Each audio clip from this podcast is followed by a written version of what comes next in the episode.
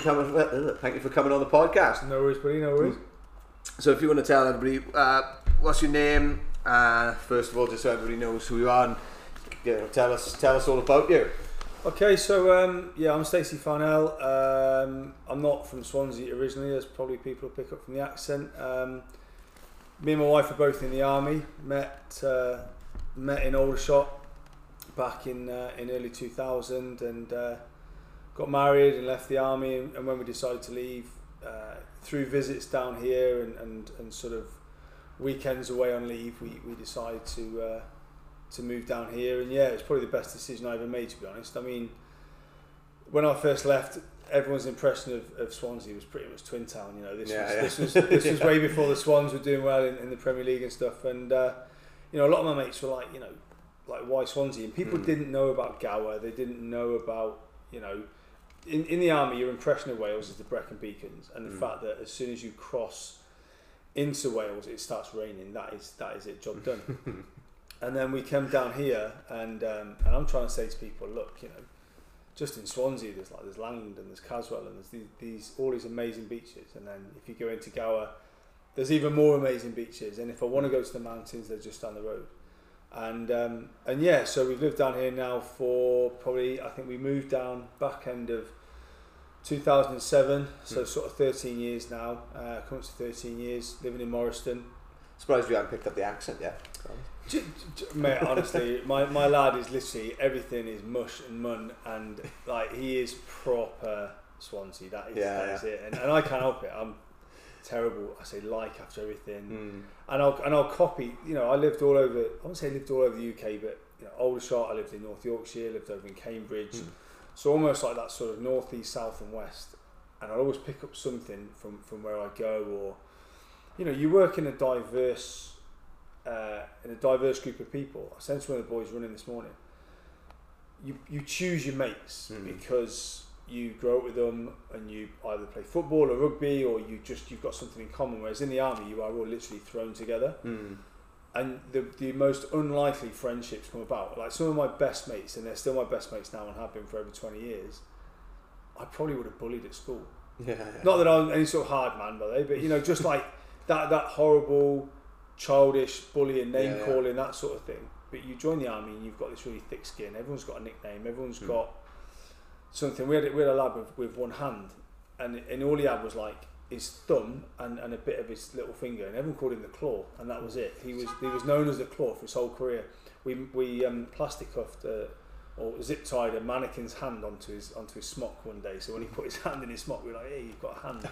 All of a sudden, you know, there's no there's no boundaries there. Yeah. So um, and I moved down here and actually through a lot of the friends I've made are through running Mm. down here. Social media as well. I know so many people through social media, through through Twitter and Instagram and Mm. things like that. Um, but it's the closest I've got to that army environment where people literally don't care. Like you know, there's Mhm. some, and I don't mean that in a nasty way, but Swansea's very Chilled. parochial like that, and it Yeah. is, yeah. You know, forget the Swansea Cardiff thing.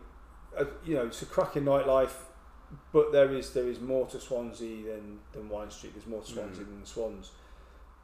My friends don't always get it that when you walk down the street in the morning, people say hello to you. They say all right. Yeah, yeah. everyone says that. It, yeah, do you know what? It is a bit of a Welsh thing to do. It. No, it's in particular Swansea. I think like um, I was speaking to somebody before who knew one of the Swans players, one of the football players, and they they love like coming or playing for the Swans and living in Swansea because they were saying something like, you know, when you like you know like they, obviously they're famous. A lot of people usually around like different places would go up running up to them and be like, oh, you know, can I have autograph? This and that. Whatever in Swansea, they go, all right, mate, how's it going? Yeah. You know, it's like it's just totally totally different, a lot more chilled out. Same. You used to see the Ospreys players in Tesco's all the time, you know. Mm. And aside from the fact that they're bigger than everyone else, you know, they're normal people. They're out shopping with their family. There was Mm. no, I've never actually, in all the times I've seen players down here, I've never gone up to a player, either Ospreys or, or, or Swans, and gone, "Can I have a picture or can I have an Mm. autograph?" Probably, if I was with my lad, I probably would. I'd probably go, "Look, let's go and ask," you know. but I just like that. You know, I've actually I'm at that point now where I, I try not to. If I'm out walking the dog, I don't make eye contact with people because people always want to have a conversation.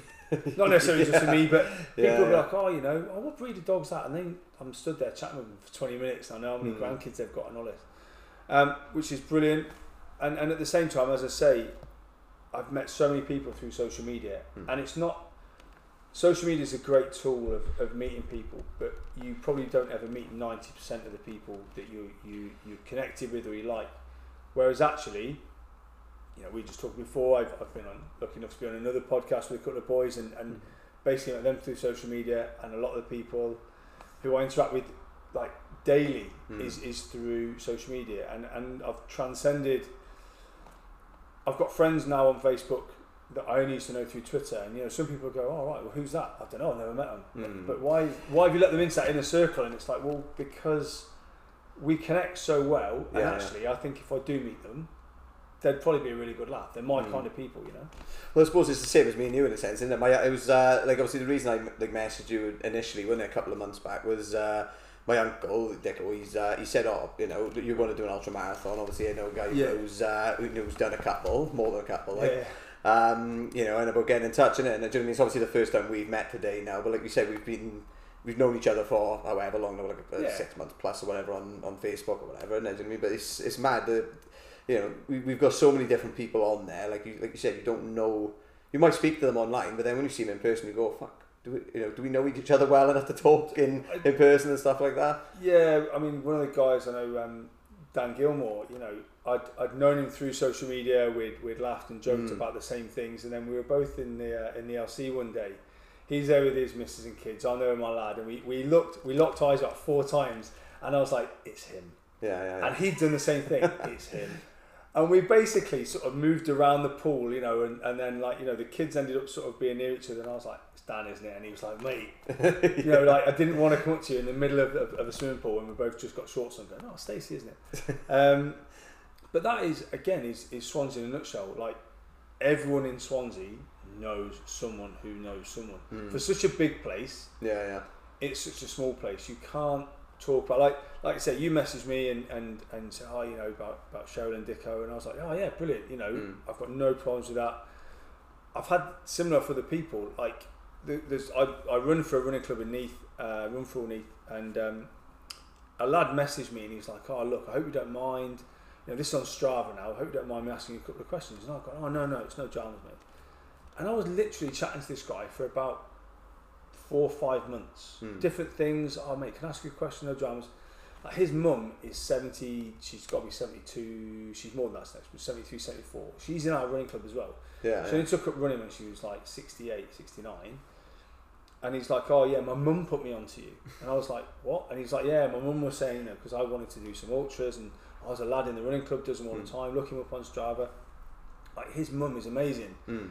Like um, her nickname was Jean the Machine, and, and because like she's got herself up to half marathons, and I think now fitness and at any level, whatever you do, is a real um, you know it's impressionable for, for kids to have parents that, that, that keep themselves fit and healthy. But imagine what it was like for grandkids in their nan going Oh, away for a week. Like she'll go away for a weekend with the girls. They went and did the Liverpool Rock and Roll Half Marathon. Our nan's going away with the girls, like, and they'll go on a, like a mad tear up after the race, like you know, and they're like like this Asbo crew Yeah, uh, with Jean at the helm, and you go, there's no age limit anymore. It used to be like you, Mm. you know you're too old or And do you know what I, f- I found? It's I, I, it's really inspiring as that. As you said, uh, like you know, like people who are in their like late sixties, seventies, you know, and sometimes you know even older than that, you know, which are like are running like long distances. Do you know what I mean? They're running like you see it in the half marathons, like Swansea half marathon. You see Yeah. like you know a guy who's in his nineties or whatever was like running, and then he's getting like sub two hours and things. You're like, that's just it's crazy. But the longer distance stuff again is very popular. I think like apparently the, you actually you get to a certain age. I think it's after like is it in mid mid forties or when yeah, I you're think 50s, so. I think apparently they you actually, get like actually uh, get better. better.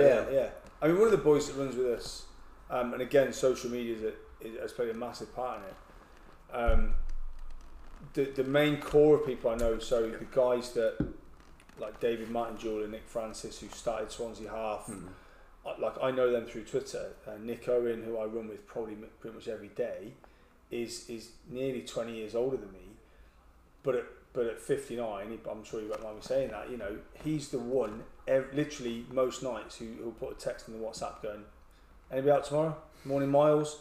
You know, and it, I've got these people who will will and I'll go, well, actually, I've got no excuse not to go out. If a 60 year old, nearly 60 year old bloke's getting out, Mm. and we're not talking 10Ks. Like I said to you earlier, I, I've done a lot of miles through lockdown, and he's done almost an equal amount of miles. I mean, he was going out some days and just like, like Monday 14 miles, Tuesday 13 miles, Wednesday 11 miles, Thursday 14 miles. You know, he was cracking out consistent 70 mile weeks. And you go, do you know what? How can I not get out and train tomorrow when I Hmm. know he's going to be out? Yeah, yeah. He doesn't like hilly runs, hates them, but he's doing, you know, be up Clasemont Road up to the DVLA. He'll be all around Waunarlwydd and Cockett and Town Hill, and you go, well, I can't not go out Hmm. if he's doing that. And and He's what 50, 59. 59, yeah, yeah.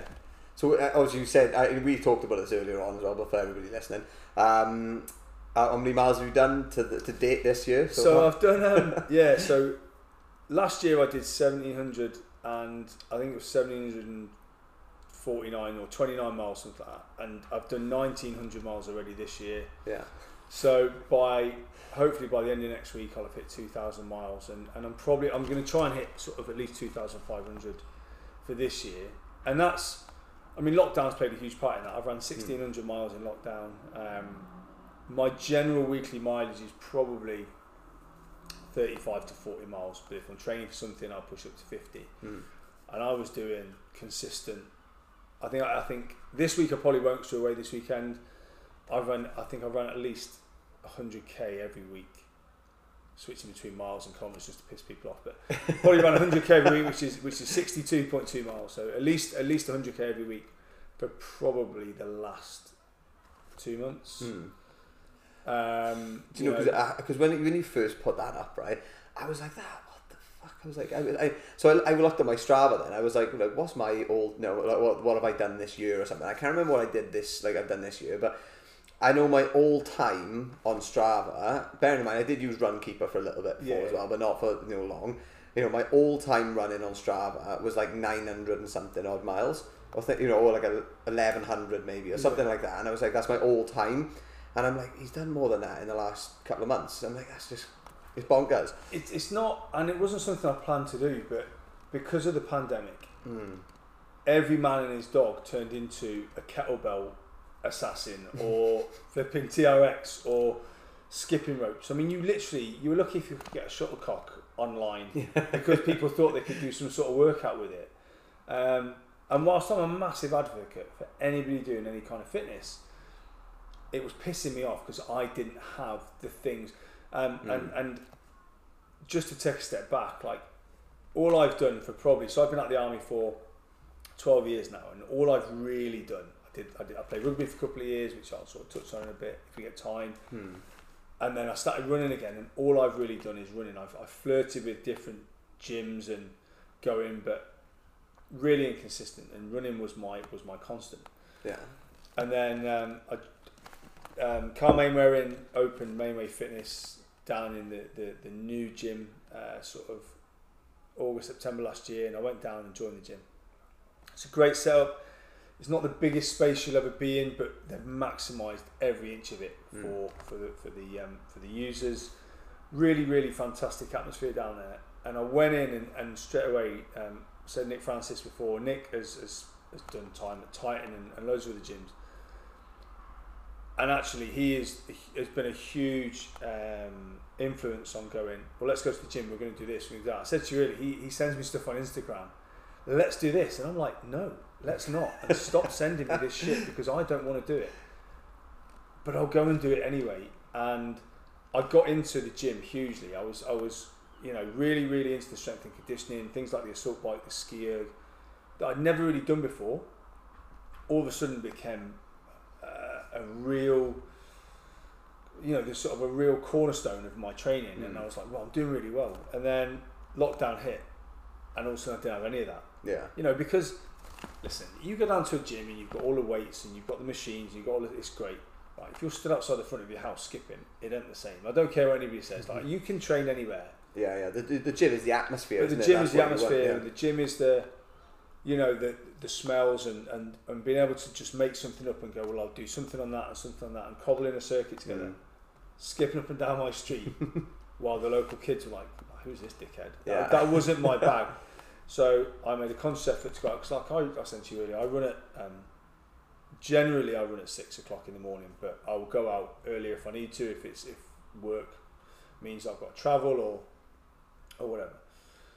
So I started in lockdown. I started going out with like start off at six, and some days I'd be out earlier than that, sort of half five, and I'd run. And because I've, I've worked from home now since probably March the fifteenth, sixteenth, something like that. I've, that's how I've managed to amass all these miles, and I've, I've been unrestricted in Mm. what I've been doing in the morning. You know, I, I can still get NMB online for eight half past eight, but I'm able to do some days, you know, up to twenty miles on a Wednesday morning. That's unheard of. But I'm only able to do it because I'm sat at home. Like in the afternoons, I'm like, you know, Yeah, that's it. If, if you're going actually into work in the office, you've got to. You- like, it's, yeah, it's a no, totally different, different. thing.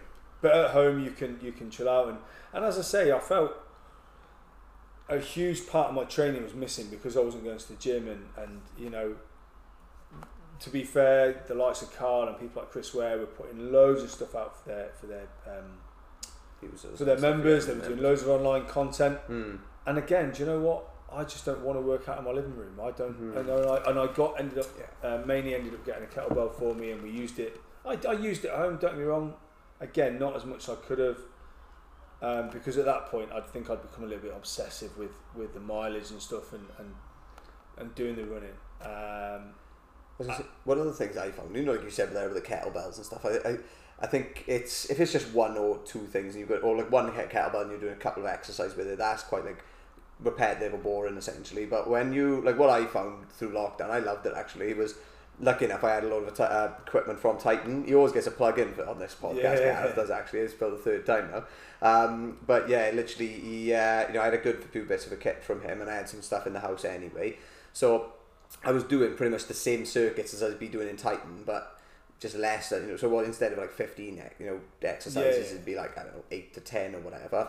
Um, you know, so I'm mixing it up, doing three rounds, doing the same sort of like sets or whatever, and I just, I, I, I, got on with it quite well. But like you know, if it was like you said, if it was just like if I had a skipping rope or if I had just the kettlebell, you know, I wouldn't have been, I wouldn't have been able to do anything. That's why I think running's been good for me through lockdown as well. yeah, I mean, I saw. You know, I've, I've obviously seen some of the stuff you've done on, on Facebook and that, and some of the different challenges you set yourself, and Mm. like the evolution of training like last year when I joined the gym initially it was it was light weights. It was very uncomfortable. I didn't really know what I was doing. I was having to learn techniques. And by the end of the year I was going down you know and, and again so I just say I, like I'd always be working with someone else. By the end of the year I was going down. I was doing those sessions on my own and making it very uncomfortable for myself and, and actually enjoying it and going do you know what? And and you know, again, shameless plug. I, I, I don't think I needed to lose a lot of weight, but I probably lost about a stone. You know, um, developed a set of abs. Which you know what? I don't even care. I'll get them bastards out as much as possible. The boys give me loads of shit like, and I'm like, I don't, you know, every now and again I'll throw a little post out on Instagram just for the haters. I'm not even asked because I'm like 42 and I've never, you know, probably in my youth and, and different things I do in the army, I was probably, and I've always been in a fairly decent shape. But through leaving the army, and as I say, you know, rugby was the one that, that knackered me up because I stopped training regularly. I trained, I was playing for a, a seconds. I trained a couple of times a week. Saturday was about being on the piss more than anything else, more of a social thing. I put a bit of weight on. Then, the, then I started, uh, like I say, I was, I was trying to catch like 18 year old lads at training. Pulled my never pulled my hamstring before. I can snap my hamstring dreadfully. Felt like I'd been shot. Yeah, I laid on the floor in agony. Load of boys around me like, "You alright? What's what's happened?" And I, I was like, "Oh my god, yeah, like, what is this? Like I've never done anything like this bad." So all of a sudden, when that when that sort of injury healed, I started running again and just doing a bit, and it felt uncomfortable. I was heavy, and I was like, "Right, I need to try and drop my weight a little bit. I like my food. Mm. I'm not I'm not like a pig, but I, you know, if there's if there's more left, I'll have another bit. If my wife leaves a bit, I'll have a little bit, and that that sort of thing. When I joined Manies, I started um, really consciously looking what I was eating. Then I started doing this extra training, and all of a sudden, I was like, "Oh, feel a bit. I, f- I felt more comfortable in my clothes. I felt Mm. more comfortable in my own sort of skin. I felt less self conscious. Mm. You know, and everyone jokes about the dad bod, and and I don't want to be. You know, I don't want to be on the cover of Men's Health, and at the same Mm. time, you know, I don't want to be fighting diabetes. You know, Mm. it's it's getting that happy medium where you Yeah. go, do you know what? I'm, I, I, nobody wants to turn 30, 40, 50, whatever, but I'm in my early 40s. I'm running really well, I'm training well, I'm doing some, some mad races that I never thought I'd do. Um, and I've got myself in a sort of shape that I'd, I'd have been proud to have had when I was 22. Mm. So, um, and and then you know, I said to you before, I'm really lucky that I've got. If you can find one person who will get up at five o'clock in the morning and train with you four or five days a week, like you you you you Hold really on to them, you know, like, hold yeah. on to them. I've got maybe three or four of those, and they'll train at. If they need to train at half five, they'll they'll work it round, and they've got full time jobs as well. Mm. Um, you know, one of the boys lives over in the Bont, and he's the same as me. He's done uh, and more hundred mile races than I have, and and, and he's also, um, you know, big into his ultras. And he'll be like, "Oh, do you want to go for you know the other Friday, sixteen miles Friday morning over the Bont Mountain?" Okay, I'm Just like, 16. yeah, yeah. Yeah. Um, but I've got to be in work. Can you be at mine for half four? Mm. And I was like, fuck, right, okay. So, yeah, I can do that. So this is on a work day.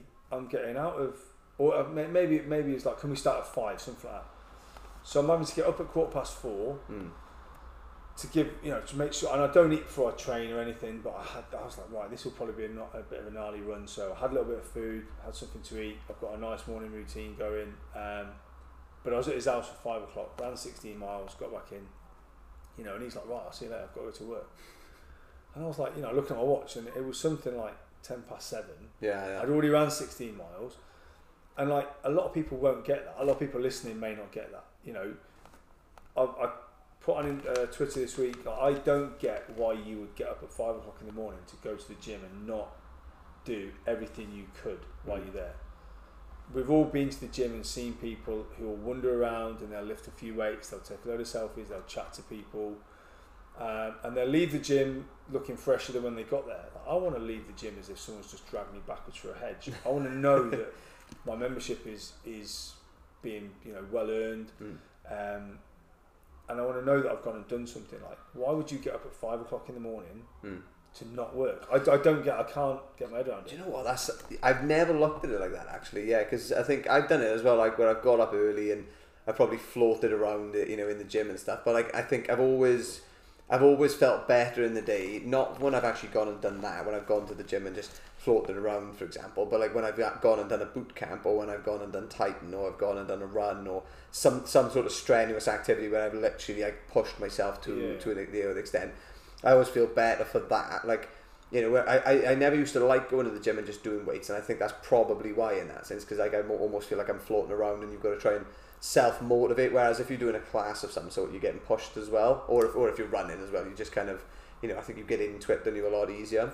I've never, and, and I guess again, you, you'll have people listening that that will have always done weights. I've never got on with weights in that, you know, I don't know how long to rest in between sessions. How long's long enough? How long rest? You know, what should I Mm. be doing? What's the technique? You know, I I, I would, I would flirt in and out with it, and, and you know, I, you know, I've got some mates. Um, a really good friend of mine, um, sadly lost both his legs in Afghanistan, and and since then has um, has been to the Olympics and been to the Commonwealth Games twice, and he can bench press like 192 is his PB. You know, he's got nothing from above the knee down. Hmm. He has to be strapped to the bed, so everything he lifts is pure chest Hmm. and arms. But his PB is 192 kilograms, which is about I think about 23 stone. Yeah. So you know, anybody that's that's a, a regular gym goer, try and lift 23 stone off yourself. You know. Hmm. Um, but he's been to, like I say, Commonwealth Games. He went to Rio. He was supposed to be in Tokyo this year. He's the European champion. You know, that was always his thing. Yeah. You know, he knew how to do it. He was always strong. He was a powerlifter in the army before before his accident. And I'm like, that was never me. I, Mm. you know, I've, I've always trained. I've always ran. I've always been sporty, played football and stuff. But you know, the army set me up with a real uh, a, a backbone for self motivation to go out. Because as I was saying to you before, I, I, I essentially worked in a squadron that everybody volunteered to go to. You couldn't be lazy. Mm. You couldn't just rest on your laurels. Oh well, I've passed this course and I'm, I'm working with the paras now, and you know because there'd always be someone going, mate, you were a bit shit on that run, weren't you? Always someone holding you to account, and, Mm. and I've still got it now. Our WhatsApp, I mean, and, and every lad's WhatsApp in the country is this brutal place. Yeah, yeah, yeah. you don't tip up for a run or you don't tip up for the gym, our WhatsApp is like machine guns are out. Like, there's Mm. no holds barred in that in that in that WhatsApp group. You know, You- you, um, you need that. That's the accountability aspect, huge. isn't it? Do you know what I mean? It's no matter what sort of training you're doing, you need somebody to hold you accountable to it. You know what I mean? Whether it is running or if it is, you know, like the gym as well. Like I, I, I find that you know if you uh, you sign up to a class, like Yeah. for example in the morning, like let's say with Manies now. Uh, you know, like I don't know if he's got that, that, but he might have like an online booking system. We book a class yeah, yeah, day it's or got something. the app. Yeah, yeah. That's it. Yeah, you know, you you feel like you know you, you like you don't want to let them down just because that's that it's that little bit of accountability. But then if you've got a friend who's going with you as well, and they're expecting you to be there. It's even more accountability to be there. Yeah, and I mean, you know, when um when I started running down here and we, the first long I'd, I'd done the London Marathon. Um, that it was the first marathon I'd done, and and um, I, did- I didn't have a great race. Everything up to the race was amazing. Hmm. The first twenty miles of the race was amazing. For anybody who's done a marathon, people talk about hitting the wall. I hadn't hit the wall at all in my training. There was Hmm. none of that wall, nothing. Fuck me. On the day, I didn't just hit the wall. The wall collapsed on me. I was like at the bottom of 911. It was unbelievable. Hmm. And I literally, the last six miles were the most uncomfortably brutal place I'd ever been in my life. And I collapsed with about 800 metres to go on Birdcage Walk, which is literally just round the corner, you know, from the mile, which is the- Yeah, the, last 300 yards to finish. And I sat there for about an hour and a half, literally just unable to move, everything spasming. Um, luckily, a really nice lady rang, rang my wife. My wife came and found me. She gave me a bit of a talking to. Said, "Right, come on, you need, you know, you need to finish." And I was on for like a three thirty finish, and I finished in just over five hours. Hmm. And if I'm honest, I, I stopped running for a couple of months. I, I was like, I put so much into that, and I followed a full three month training program, and I did everything. I ticked all the Mm. boxes. And just on the day, the you know, the occasion got the better of me. I wasn't drinking enough. Um, I wasn't showing off or anything, but I just, I think I was scared about drinking too much, and I would just keep stopping to go to the toilet. Uh, and then I stopped running for a bit, and then the likes of Nick Francis and Nick Owen and Dave Martin Jordan. My wife was running with them at the time as well. I started running with those guys, and, and what started off as like a maybe once a week grew into twice, three times a week. We went and did the, the Paris Marathon together as a group, and then every year on we did different European marathons. You know, I've, I've sort of done Paris, Barcelona, Reykjavik, uh, Rotterdam, Bruges, um, and, and and they became an event. It was like a little Mini holiday. mini holiday away, and, and it's such a different experience to doing a marathon over here because you've got the travel element of it, and, and everyone that's over there is running, and, and it's really nice atmosphere. And afterwards, everyone Dublin, we did the, the Dublin marathon, and um, we went straight into this Irish pub. And anybody that's been to Dublin will know that uh, the, the Guinness tastes amazing in Dublin. It tastes better than everywhere else. Yeah. And we, we stayed in this boozer in our fizz kit and we just sank about sort of eight or nine pints of Guinness, had a burger, and it was a typical Dublin pub. Not too dissimilar to where we are now, Hmm. you know, sort of an old beer barrel for a table and mismatched chairs and stuff. There was some geezer in the corner on one of those little tambourine things Yeah, and a guy singing. And I was like, do you know what? This this makes the early mornings, this this is what it's all about. Hmm. Um, and then the ultras sort of started, and and initially because it was the endurance life ultra you did, wasn't it? It It- yeah, Endurance yeah, Life yeah, yeah, yeah, endurance life 35 mile. yeah, yeah. was and, um, and Nick Francis uh, was like, "Should we sign up for this ultra?" And I was like, "I, I didn't have, I don't know, I just didn't have the balls at the time." I was like, "I don't think I'll be able to do it." Hmm. So he signed up for the ultra. Um, the, it was a different route to the one they do now. Um, the weather conditions a couple of weeks before were horrendous torrential rain. So the second time he went over and round the back of Rhossili Down, it was like ankle, like Glastonbury, sort of mid shin deep in mud. And he said he was on his own, just like screaming "Fuck!" you know, ah, and all this sort of stuff. And he, he said he hated it. Um, but I was like, I was telling people, like, Mm. one of my mates has done an ultra, like massive achievement. Like I couldn't believe it. Hmm. Um, and I was like, right, well, I'm in. I'm gonna I'm gonna do an ultra, and um, and I've learned. I've you know said to you earlier, I've made loads of mistakes on the way. We we did a 40 mile road ultra, which we tried to um, approach like a marathon, Right. Okay. but obviously you've got 14 miles to do at the end of it. Mm. Didn't go down, you know, didn't go very well. Got to about 28 to 30 miles. The pair of us just were in shit order. Nick would be like, I've got to go, mate, I'm going. And he'd literally at 100 metres and he'd turn around and look at me and he'd start walking again. He was like, I can't, I can't do it. we, we, you know, we made our way through it. Um, then we entered, you know, uh, the endurance life, did that. Done that sort of two or three times. And, and I went to my first 50 miler and I was like, I'm a bit more comfortable now Mm. the the clientele at some of these races are, they're different. They're not. There's obviously some guys that are there. They're there to win. You know, Mm. they look the part and that they're rapid as well. You know, and there are other people that just rock up because it's a nice day out. Yeah. There's a guy. There's a thing called the Hundred Marathon Club. Again, not very well publicised. Probably won't people know about it. If you've run a hundred certified marathons, you can join the Hundred Marathon Club. They've got Mm. a nice little Hundred Marathon Club vest and all this. And there's a guy who runs for the Hundred Marathon Club, covered in tattoos. If you ever see him at a race or anything like that, but he's done nearly a thousand marathons and ultras. And you know, this guy will race. He'll race Friday, Saturday. If there was marathons three days running every Yeah. weekend, he'll race Friday, Saturday, Sunday. It's not. He's not going to win it. He's Yeah. an older guy, obviously. But yeah, he's ran. I think it's it must be a thousand ultras and marathons now, That's crazy. and they just rock up. Yeah. But they're always good for a chat. But we were going to um, to Reykjavik, me and my wife, and um, we parked at Bristol Airport. We were going to the airport. A guy got on. He got like a. You could tell he was a runner. He got the old running club sort of jacket on. My wife's going, oh, you know, where you going then? Reykjavik.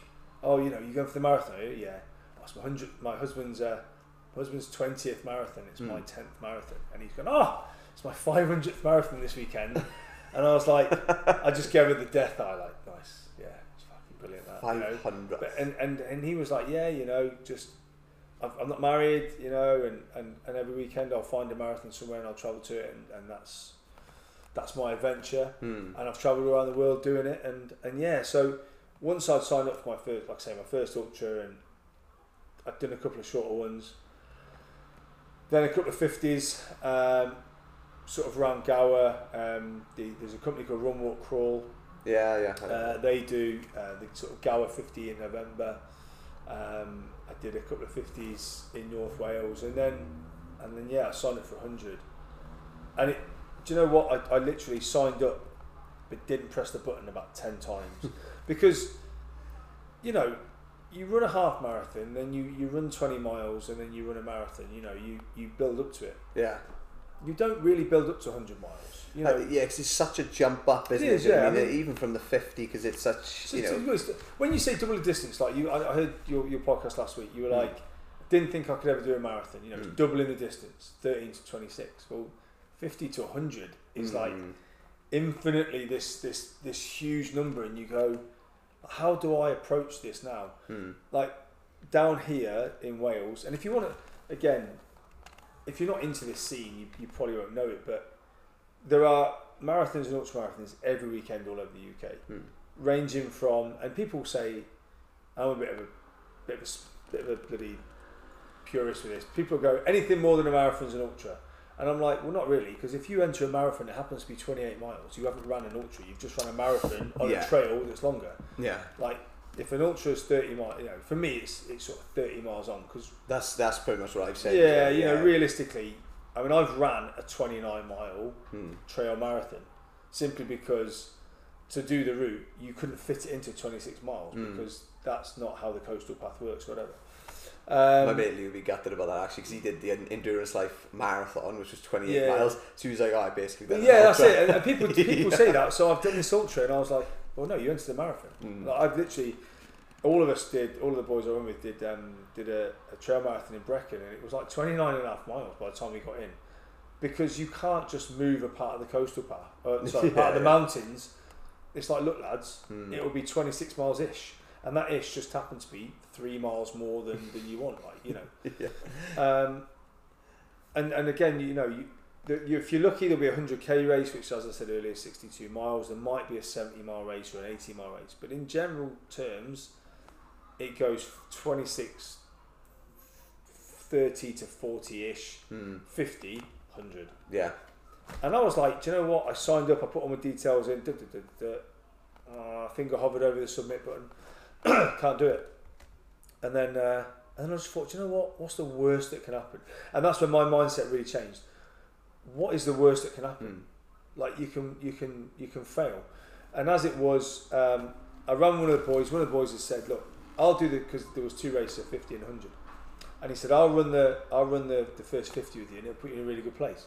And actually, he had a terrible first 50 miles. And we stuck together mentally, perhaps. Um, I didn't have the first best first 50 miles, and by the time we got to 50 miles, I was like, do you know what? I'm fucking done. Mm. Like, I don't want to run another 50 miles. My head was gone. So I put it out the window for, or out of my mind for a couple of uh, for a couple of years, and then I signed up for another one. So again with Run Walk Crawl, there's, uh, there's a race called the um, the, the Pembrokeshire 100, sort of Mm. very sort of candidly named. You run from um, a village called Dale, which is just outside Haverfordwest, to St Dogmaels, which is just outside Cardigan. Right. So if you're ever looking at, at the coastal path, and, and you obviously the listeners won't be able to see this, but you kind of start here, and you go and you do that, Okay. and you all the way around and you're around there. So at one point, you are looking directly across the sea Mm. from around St Ann's Head to St David's. Right. Okay. Now I knew St David's was at 45 miles, but in my head, what I because I could see every step of that 45 miles, I was like, "Fuck, that's a, that's easy. That's easy 100 miles there. I'm Yeah, yeah. halfway." Put it out of my head, you know. I went and I ran and I ran and I ran and I ran, um, and and yeah, I got to the end. I think it was about 103 miles.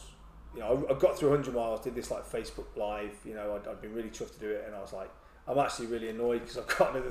I knew I had at least another three miles to go because Hmm. that's where they finish with. Um, it took me 30 hours. So I started at six in the morning, finished at one o'clock the next afternoon. Mm. Uh, so, so I was out all night.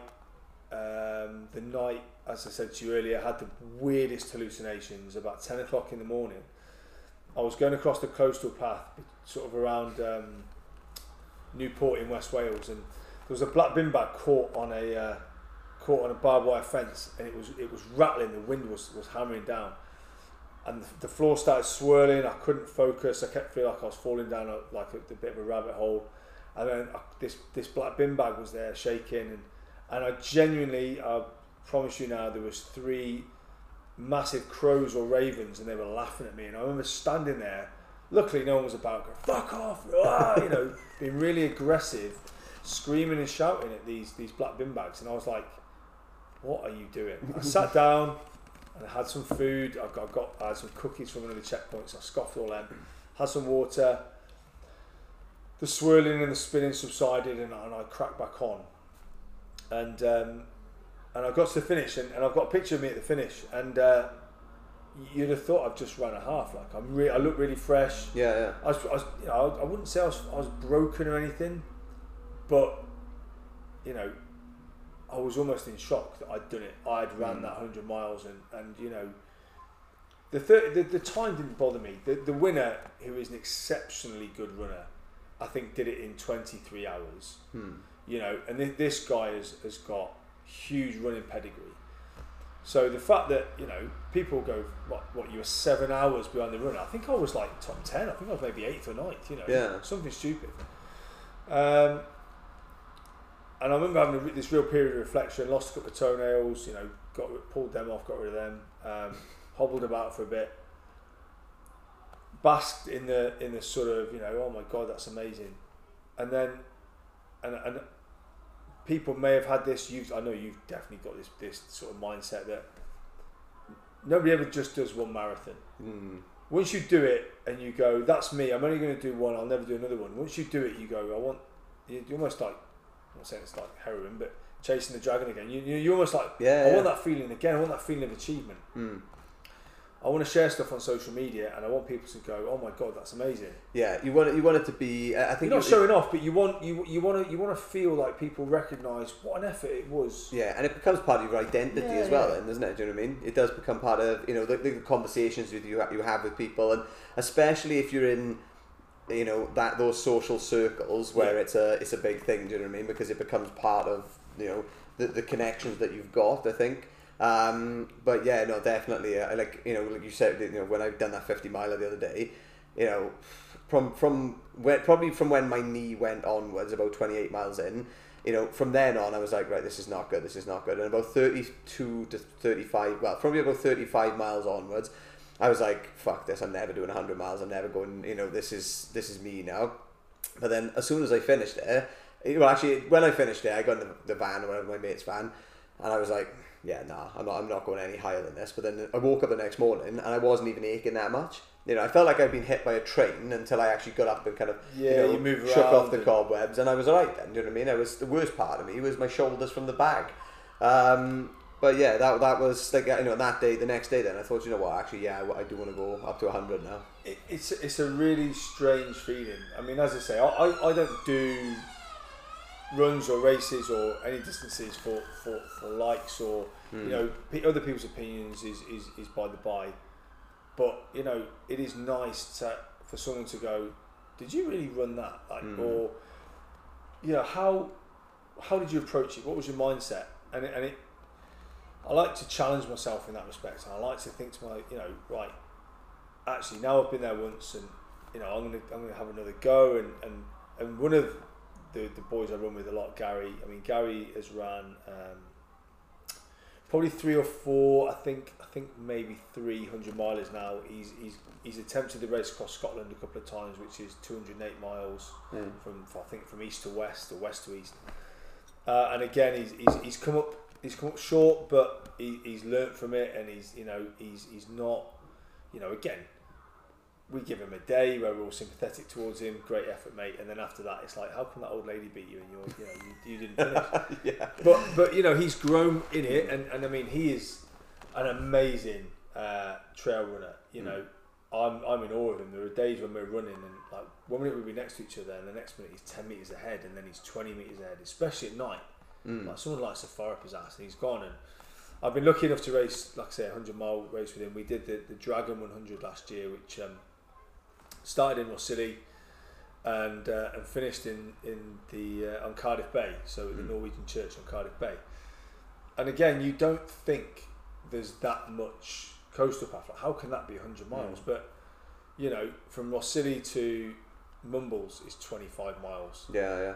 The, the coastal path goes inland at Baglan. It goes all inland to Cwmavon. You've got to go from Cwmavon over to Bryn, from Bryn to Margam Park. Mm. You don't even hit 50 miles until uh, where the reservoir is on as you're coming back through to Port Talbot. You've got the reservoir on your left. Uh, Yeah, yeah. Just before you get to Tartar.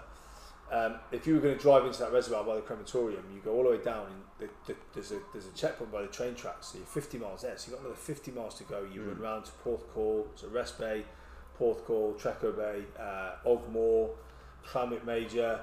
Um, then you get to Barry, Penarth, and it's like even at Penarth, you're still like fucking five miles short, and you're like, you know, Jesus Christ, like when is this race ever going to end? Yeah. And, and the the pe- people stop you, like people drive past people you'll never you'll never see before, you'll never see again, and they'll be like, oh my god, are you doing this hundred mile race? It's like yeah, and they'll stop and they'll give you food. Do you want Mm. a drink?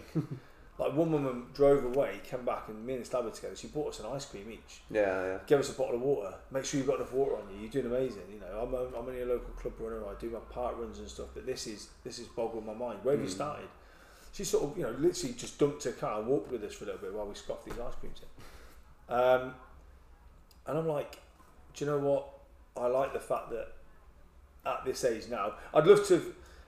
You know, everyone says, "What would you say to your younger self?" I'd say to my younger self, like, like challenge yourself more Mm. do do something that scares you do something that it doesn't have to be a physical challenge it can be traveling it can be something that you just don't think that you can do i've never been i'm not a talented runner i'm not a natural runner i've got a terrible running gait heard you and uh, your mate chatting last week about stretching i don't stretch I was going to ask you that actually. Yeah, I Don't- was going to ask you that. don't stretch like I, I ran 13 miles this morning I got in I had a shower I sat down and watched an episode of, of Last Chance U on Netflix and, yeah. and then took my lad out on his bike Like, Yeah. no matter what distance marathon ultra generally I just get in the car and drive home I don't stretch Mm. now I'm not saying that's the best approach Mm.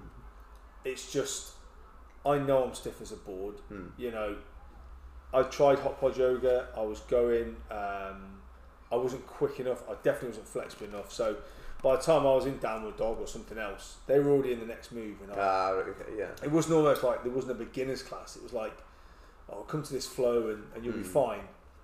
You know, and, I, and I'm in this tent and like, you know, I'm maybe one of two blokes. Everyone else is flexible as you like, and on this piece of two by four, fucking, you know, she had to give me a thing to put into my ass so I could try and Yeah, yeah. reach down to my toes. I can't, I can't touch my toes. I can't do this. But I can motivate myself to set an alarm every night to get up and go out and run Hmm. or train whatever you know, whether it be the gym. Um, and I don't think you can. You've you can train yourself to be like it, but you've either got that little fire burning in your stomach, Yeah. or you haven't. You know, like you know, you've said that you've you've come on from from it's almost as I say that sort of progression of doing a bit in the gym and the shorter runs, the half marathon. So could I do a marathon? And now you're on this upward spiral of well, what can I see then? That, yeah, it does. You, you once you like, I think a lot of people have got the the roof at a marathon, like you know, because ultra marathons are relatively new, I think, in the in a sense. Do you know I mean? They're not, um, you know, the, people have been doing it for a while, but it's more like an underground type thing, and you know, like it's almost coming a bit more mainstream now with people like you know Goggins and things like that, where you know they they're like they're famous on like social media and people have seen them do this crazy stuff, but uh, you know, like before that, I think people just thought, yeah, you know, like a half marathon is as far as I'll go, or a marathon, you know, is the the furthest I'll ever go, and like that's the one time I'll ever do it. But I think once you remove the the ceiling, it's like, well, how far actually can I go? How high, you know, how high is this ceiling? Do you know what I mean? What can I push myself to do? And I suppose, like with yourself, in that sense, if you're doing the fifties and then you know run up the hundreds, you'd probably like. Shit, yeah, you know what? What can I push myself to do? Like, would you Yeah. would you ever go over hundred, or have you? I, I mean, the the two I've done uh, ended up being 103 and 104, and again, that's literally because the the start. You know, you can't just move the start three miles forward. You know, you Mm. you've got to work around um, areas. I would like to do further. Um, saying to you earlier, you know, I'd like to do a multi-day. I'm not quite sure how my body would, would hold up to that. I think I think I can. I've done last year. I did I did a 25 mile training run at night. We did we did a part of the course for the 100 mile route that we I wasn't sure of. Mm. Did that on the Friday night. I ran. I think I did a 10k Saturday night, and then I uh, I paced 4:30 at the um, at the Great Welsh Marathon on the Sunday. So I did sort of there or thereabouts 60 miles over that Mm. weekend, and I was like, well, chuffed. You know, I think this is brilliant. You know, perhaps I could go and do, but then I had to remember that you know that 10k on the Saturday was was a leisurely, really slow pace. You Mm. know, it wasn't like there's a race called the Ring of Fire, which is round Anglesey. I think the first day is maybe 62. So I think the first day is maybe first day is maybe 100k. Then the second day is, is 35 or 40 miles, and then so 62 miles, 40 miles, and then maybe 35 miles to finish, something like that. I probably have got it there. I, I probably could Yeah. you know but a lot of the time it's like it's the logistics of it you know as I say I've got I'm married I've got a little boy. I've got to drag everyone up to North Wales because I ain't driving myself back after running three days of that shit. Um, and I've put myself in some precarious positions. I, I, I've done races where I've driven home tired you know um, Yeah, it's and, not. and it's you know now my, my if I race anything now over a certain distance my wife and I have talked about it you know I ain't getting any younger and, and you know I, I tend to get tired a little bit quicker. Mhm. like it's like sleeping bag in the car get you down four or five hours. You know, Mm. don't be stupid. Just just be sensible what you're doing. Um, but yeah I'd like to do more than 100 I'd, I think I could. I think I could do a multi-day I'd like to do I mean there are some amazing races in the world. I mean the world's a big place but there are some spectacular and famous 100 mile races. There's there's um, Western States there's Leadville. All of these races now have got um, they, they've got balance you know you have to have a certain amount of yeah, points yeah. like there's a, there's there's UTMB which is the Ultra Trail Mont Blanc and it's I think it's about 100 and, maybe 130 miles you have to have a certain amount of points so you have to do a certain amount of races and those races have to give UTMB points Mm. so say for instance Run Walk Crawl now they will pay UTMB Right. and say right we'll pay you £200 every year so that we can award UTMB points on our races Mm. So it's a business having to pay another business because people will enter that they know that people enter their races to get UTMB yeah. points. So you have to you have to amass a certain amount of points just to enter the ballot, and if you Mm. don't, you can't. You won't even beat those. Ah, yeah, see you later. Mm. So over a week in Chamonix, they have about six races, and you can you can enter different ones.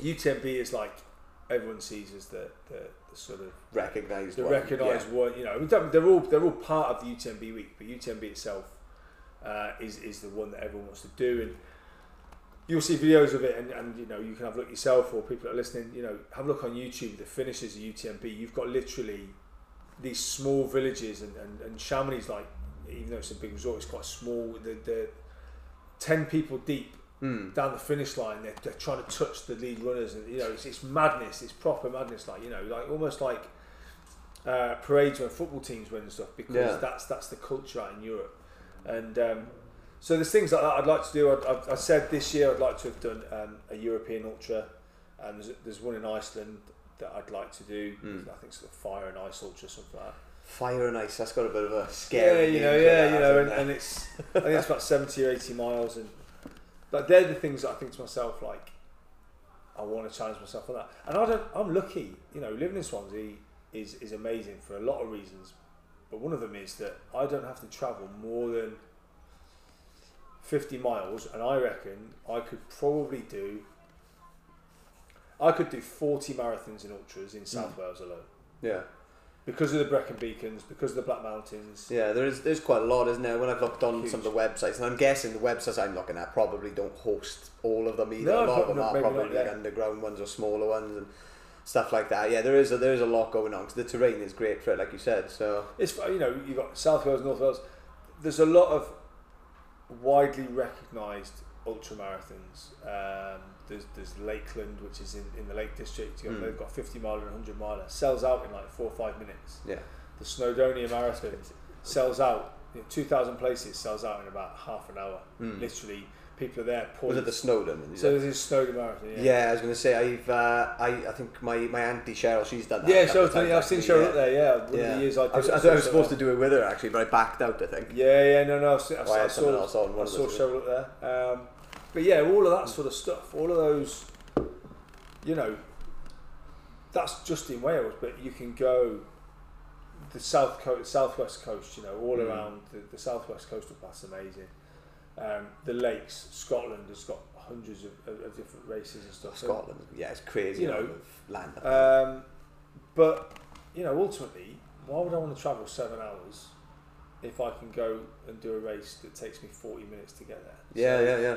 You know, don't get me wrong. I, I probably will over time. I probably will branch out to those races, but for Mm. now, because I'm I'm, look, I'm a simple guy. I'm, I'm like, how do I keep my wife happy? By keep by keep because she's a runner as well. She's done. Um, she's in double figures for marathons. She's done seven or eight ultras as well. You know, um, how do I keep my wife happy when I'm entering races, whilst also you know Trying to be a um, father, trying trying to to be a trying to do yeah. these, and, and half of it is well, I'll do this race, but actually I'll be I'll be there and back in a day. Mm. You know, Yeah, it's or- not, not like it's like a week away. yeah, or yeah, things know, like that. And, and she knows the routes. Like when we did the the um, the Pembrokeshire hundred, when I did the the Dragon hundred, it wasn't like I was trying to describe to her places that she'd never been to. We've been to Mm. most of the places. I'd be like, well, I'll see you in Newgale or I'll see you in Ogmore, and she'd go, oh right, okay. Mm. There's no way you can miss me because. I'm, I'm the dickhead running past, you know, on my own, a couple of walking poles and stuff, and but the the whole, you know, everyone thinks running's easy. We were saying earlier, you know, everything everyone thinks running's easy. Just get out and run. It is to to a certain extent. It's as Mm. easy as you want to make it.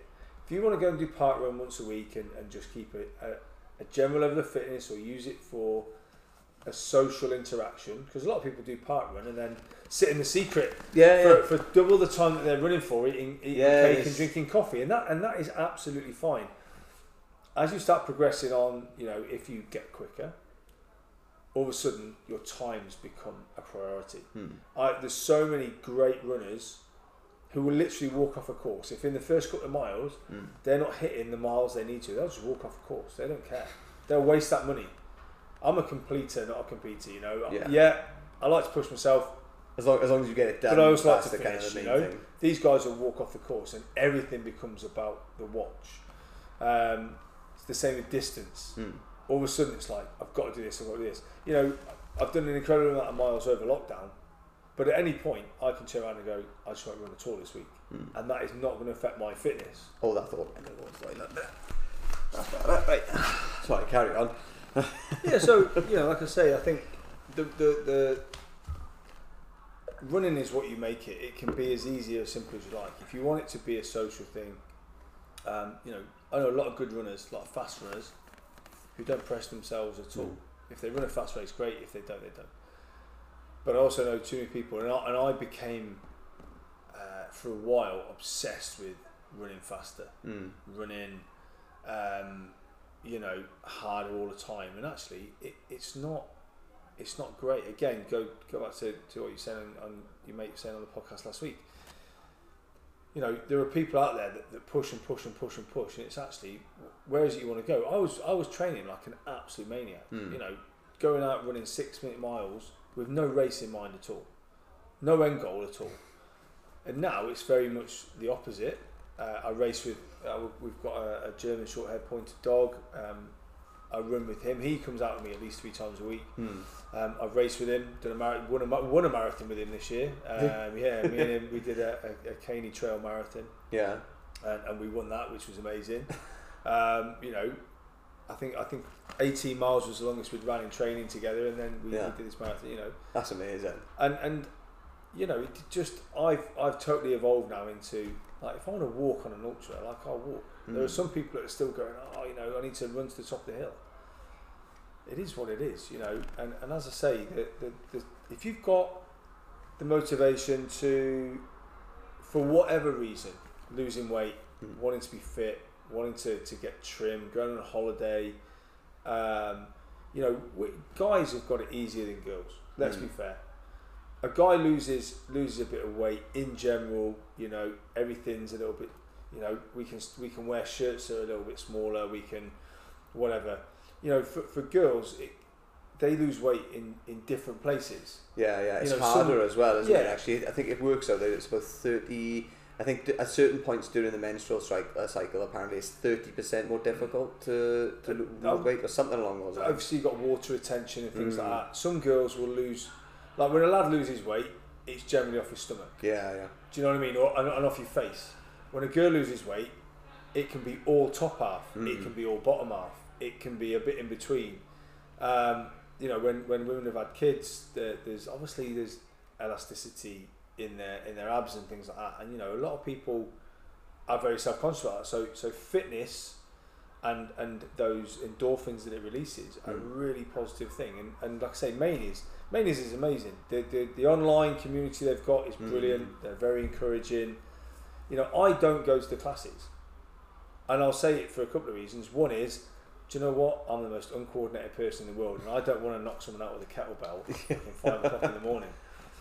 But the other thing is, like, I've I've got the self motivation to go and do that stuff on my own. Hmm. I understand that some people need perhaps a PT to lead them through something. I Yeah, can yeah. go down and I can put something together and think, do you know what? Perhaps I've ran this morning. This is this is my second session of the day, and I'm going to leave everything at the gym. And and that's cool. I think, you know, to be a role model. You know, we go out running as a family sometimes. So there's me with the dog attached to me. My lad's on his bike. He's at that age now where he can come Mm. out and do distance. My wife's running, and you get some odd looks. Like, Jesus, what the fuck's going on over there? Who's the skis with his, the dog? The boy and the dog, are- they're having a race. I'm getting Yeah, dragged yeah. along. But for me, like, I don't even know if my mum can ride a bike. Genuinely, we've had this conversation with her the other day because my lad grassed me up. He's like, Nanny, Daddy said that you can't ride a bike. my mum was like, I, oh, well, I can. And I was like, yeah, well, you know, I'm sort of 42 now and I don't think I've ever seen you ride a bike. And she was like, yeah, I don't think I ever have around Mm. you, which is a really weird thing to say. Whereas my lad and my wife will go running together, and Kerry will be like, right, come on, we're going to go do five or six miles. And he'll go, right, okay, ma'am. And they'll chatter and they'll natter all the way around. Hmm. And he'll come back in and he's like, bop, bop, bop, bop, bop.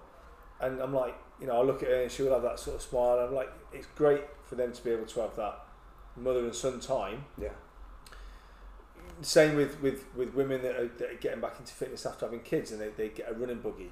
I, I, I was just going to say that as happens. Yeah, I've seen a good few people now with they, you know, Huge. running with a buggy. Yeah. Um, blokes as well. Do you know what I mean? I've seen, I've seen them both running with their kids, and I think it's great. Do you know what I mean? It is. Um, It's, it's a, I think it's a really, really positive influence. Like I've said to, to my lad, like, how many kids in your class, mm, how many kids have, have does, has their man run a marathon? mm, How many kids have been out running with their man mm. when, you know, you're on the bike? And, and often Mark, Kerry will say, look, uh, will you go and park at the secret and we'll run down and meet you from Mm. Morriston? I'm like, you know, it's like five miles. Right, okay, yeah, no dramas. And, and they'll come down together and all I can see in the distance is them nattering away and, and I'll have got, I've got my coffee and ice cream, whatever. And I can't ask for much more to, because again, it, you know, I'm asking them to give up part of their weekend when I'm racing. Same my wife, you know, me and my lad have been out early, early doors. She's done ultras when we've we followed her around all day and we've popped Mm. up in surprising places and you know, I'm like, look at that. Look what your mum's doing there, you know what I mean? It's amazing. Whereas I would say to mine, through, and it's no it's no slight on her, you know, it was a different era then. Mm. When she finished work on a week, you know, she worked hard all week. The last thing she wants to do is go for a run. She wants to go out and socialise with her mates. Yeah, yeah. This is totally, totally different It's to what it used to be. Yeah, definitely. But uh, you know, an age, there's there's no sort of boundaries now. People Mm. are getting into fitness young. They're getting into fitness old. They're getting into to different levels of it, and social media. You know, don't don't listen. Let's let's not believe everything we read on social media, Mm. everything we see on social media. The people that are the happiest all the time probably aren't. Mm. Do you know what I mean? I, I've I've got friends who who split up, um, and you know when I spoke to one of them, um, you know they were like, "Hey, it was all an act. All Mm. those pictures they used to put on, like, they hated being around my family. You know, it was literally all for Facebook. Yeah, They'd sit in the corner and just be miserable while we were there visiting. yeah. And when we came away, I'd be like, "Fuck, we've we just been in a different house." Mm. Have we just seen something different? So, you know, on that side, you've got to go. You've got to take it with a pinch of salt. Mm. I'm quite real. On, I don't do Facebook too much. Massive on on on Twitter. I, I keep it sort of fairly busy on Instagram. But they're the things that I look at and, and go, you know, right, what's so and so been up to? You know, I saw saw you go right. I'm going to go and do a 50 mile run, and I was like, fucking, amen to that. Do know what I mean? 'Cause I wake up some Yeah. mornings and you know, look, I wish I had the time. I can't go for a shit in my house without my wife coming in, the dog coming in. The dog will sit between my legs. My lad will come in to say, what's happening in here? Then my wife will come in, and I'm like, can I just have a minute? Yeah, yeah. Do you know what I mean? So I ain't getting away off the cuff. Of 50 doing miles. it. Yeah, yeah. And, and and on the flip side, you know, some days I'll sacrifice an hour's sleep and I'll go out and do 20, 25 miles Mm. early doors and come back in and, and be like, oh, happy with that. You know, I've, I've ran that distance. I seen you do that the other day. Actually, I'm sure you finished 20 miles before sunrise or something like that. Yeah, it was, I- uh, on a, was It on was a Friday. It was a Wednesday? Friday morning, I think. I'd, I'd um, I'd gone out. I think I'd done. Yeah, I, I think I started at about five. Probably, probably the sun was up, but I was running around SA one, and it Mm. was just like, how nice is this? I mean, Mm. I, I will never. I, I'm from Leamington Spa, which is which is about ten miles south of Coventry, Mm. And I will never get over the fact that every day I can wake up and go to the beach if I want to. Yeah, yeah, yeah. I'll never get over that fact. I'll never get over the fact that as much as I dislike running on the prom because I've done it so much, Mm. when the tide's in, all the way in, I could be anywhere in the world. Yeah, yeah. It is. It's, And it's if, if the weather stays great in Swansea, mate, I wouldn't. I probably wouldn't. You know, obviously the experiences of going abroad are great. I wouldn't travel that much, Mm. but I will never get over the fact that I could just go and do that.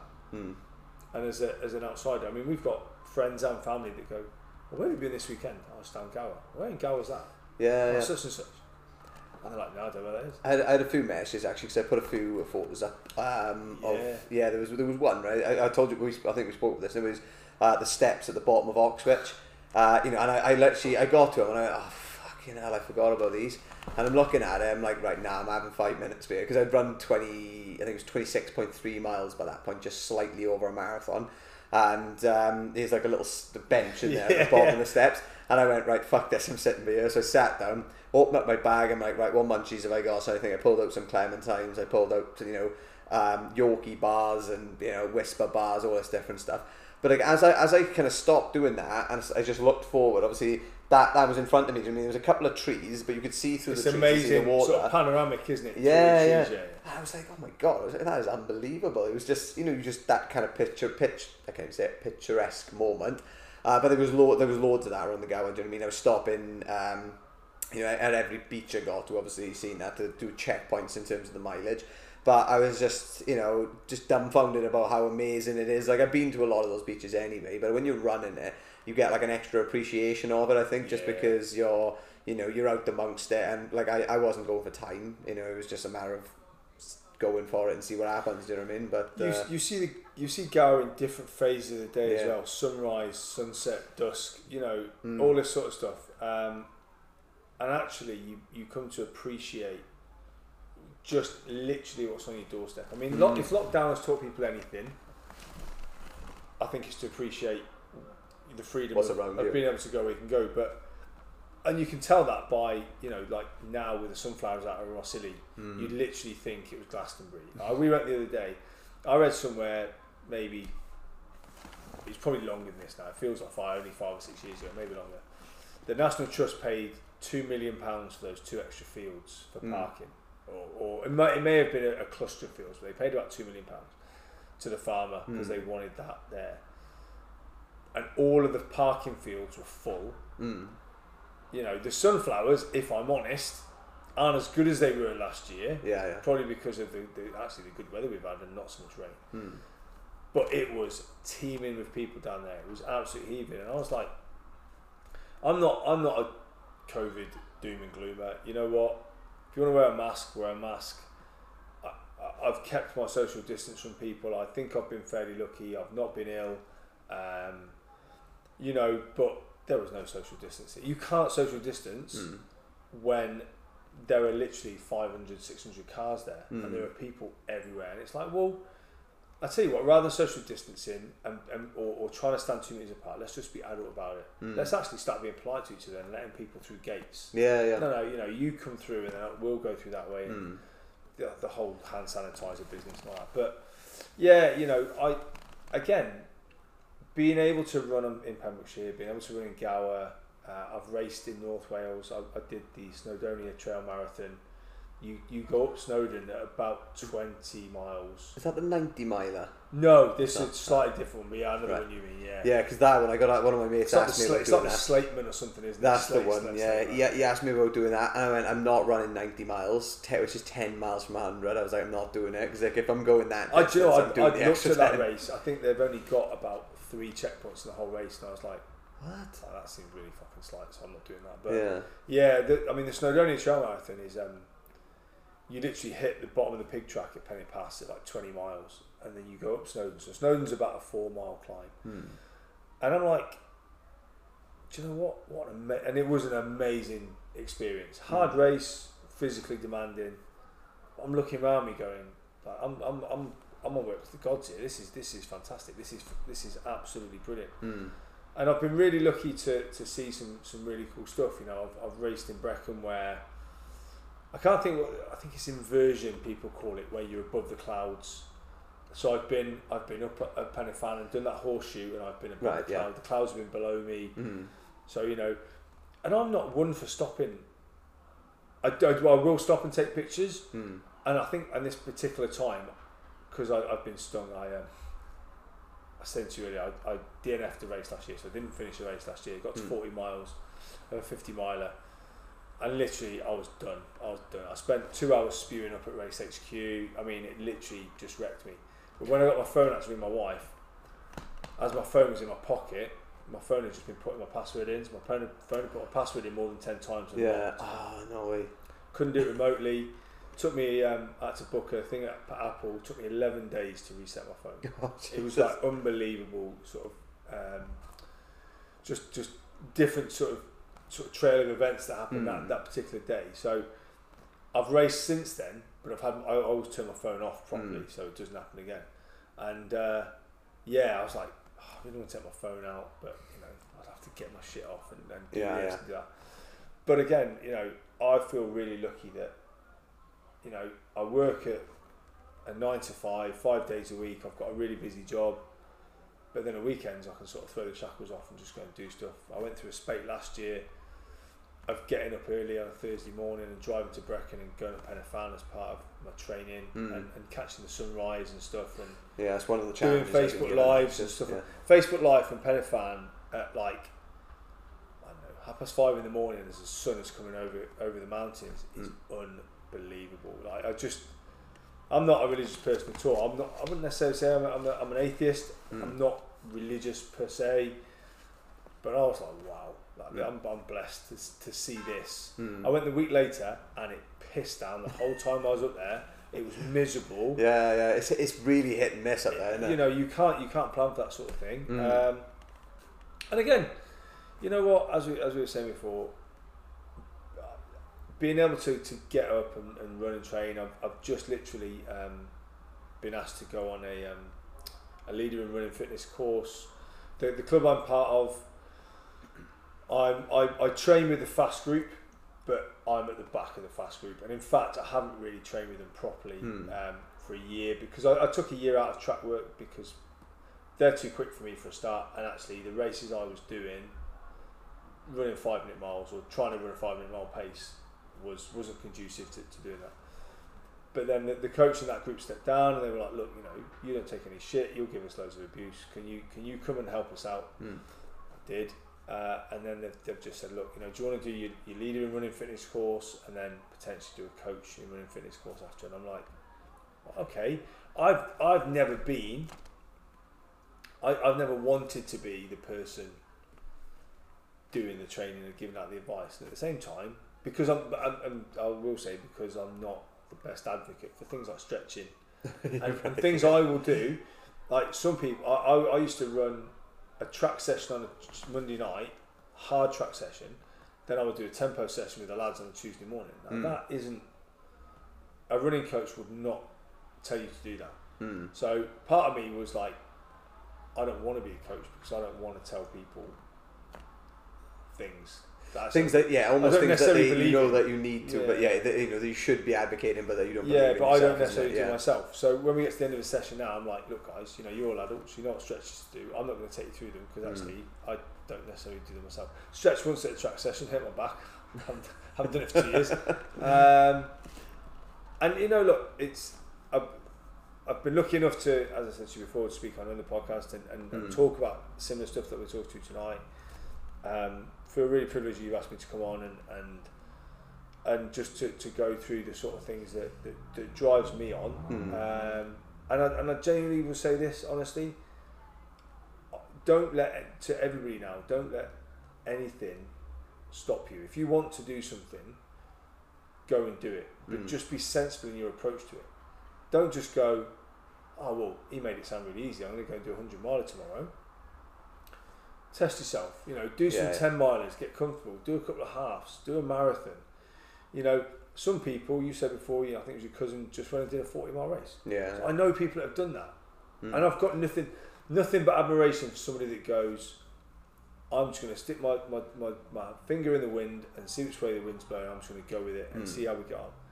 And at the same time, there's a nervousness for me because, you know, I know how hard it can be when you fail. Like I say, London Marathon kicked me in the balls massively. Uh, I've DNF'd another marathon. I've, I've DNF'd uh, an ultra, and it and it does leave you with a little bit of a bitter taste in your mouth. It Yeah, does yeah. leave you with that sort of, you know, as much as you say, well, what's the worst that can happen? Yeah, kind of knocks your confidence, Yeah, a little bit. even it? now, you know, I still don't like to fail. I'm, I'm more pragmatic about it now. Mm. I'm, I'm more aware of the fact that I ain't going to win it. Mm. If I was in the winning position and someone beat me with 100 metres to go, I'd be like, oh my god, I've ruined everything. Do you know what? I'm, I'm maybe three or four hours after in ultras after the winner. La Mm. I, I'm not. I can't influence how good some people are. I've beaten people in races. Um, I did a 50 mile around the Gower. A guy called Nathan Fleer, local lad. Um, I think he's from maybe Ammanford, Connecticut. It might be Swansea originally, Mm. but he was living in Ammanford, Connecticut. Uh, a load of us did the Gower 50 with Run Walk Crawl. Um, he came in about three and a half hours after me. Within a year, he'd won a hundred mile race in sixteen hours twenty, right? Right. Brutal pace, Yeah. right? Uh, and um, then he got into a thing called the Spartathlon, which is an internationally renowned race. Uh, he was running for Team GB at the Mm. Spartathlon, um, which is all through Greece, and you finish off in wherever at the feet of the statue of, of King Leonidas. Mm. Um, 100, 130 miles or something. Did it in about 22 hours. Came first Brit. You know, he's in he's in massively experienced company. I think he's run for GB in 24 hour races and stuff like that. Yeah.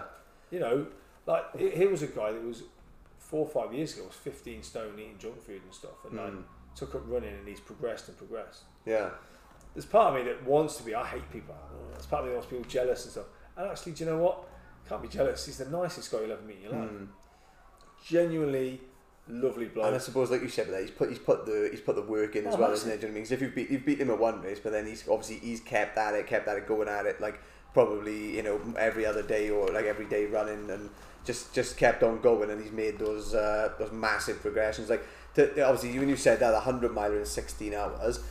To, like that, that really hits home with me because that fifty miler I did the other day. Obviously, bearing in mind, you know, my knee was a bit thing, but either way, it still took me 14 hours and 44 minutes and even without my knee it would have still taken me probably 12 30 yeah probably about 12 I think um, you know and, and it just puts it into perspective and you know what I mean that he's done that within pretty much the same amount of he's done double the distance in the same amount of time There's um, there's a company called Centurion Running, and they have got 400 mile races, and I think it's four four or five 50 mile races. mm. Super popular. Uh, the North Downs Way, the South Downs Way, uh, the Thames Path 100, and the Autumn 100 are their 400 mile races. Mm. Some people do the Grand Slams, they'll enter all four in the same year. They're only Mhm. about six weeks apart as well. Um, but the course record for, for one of those is like 12.10 for 100 miles. T- 12 hours 12 hours 10. oh my god You know, something like that. So, so, I it's either 12 hours 10 or 13 hours 10, 400 miles. that's that's unbelievable It's like the guy the guy that, that's done it, it's got like, I'm sure he's one of the race directors, it's got like, it's like a sub 8 minute mile average for the whole race. oh that's ridiculous how would you how would you say that you train for that you Mate, do, yeah, don't know yeah There, I mean, there are races out there that people won't ever hear about.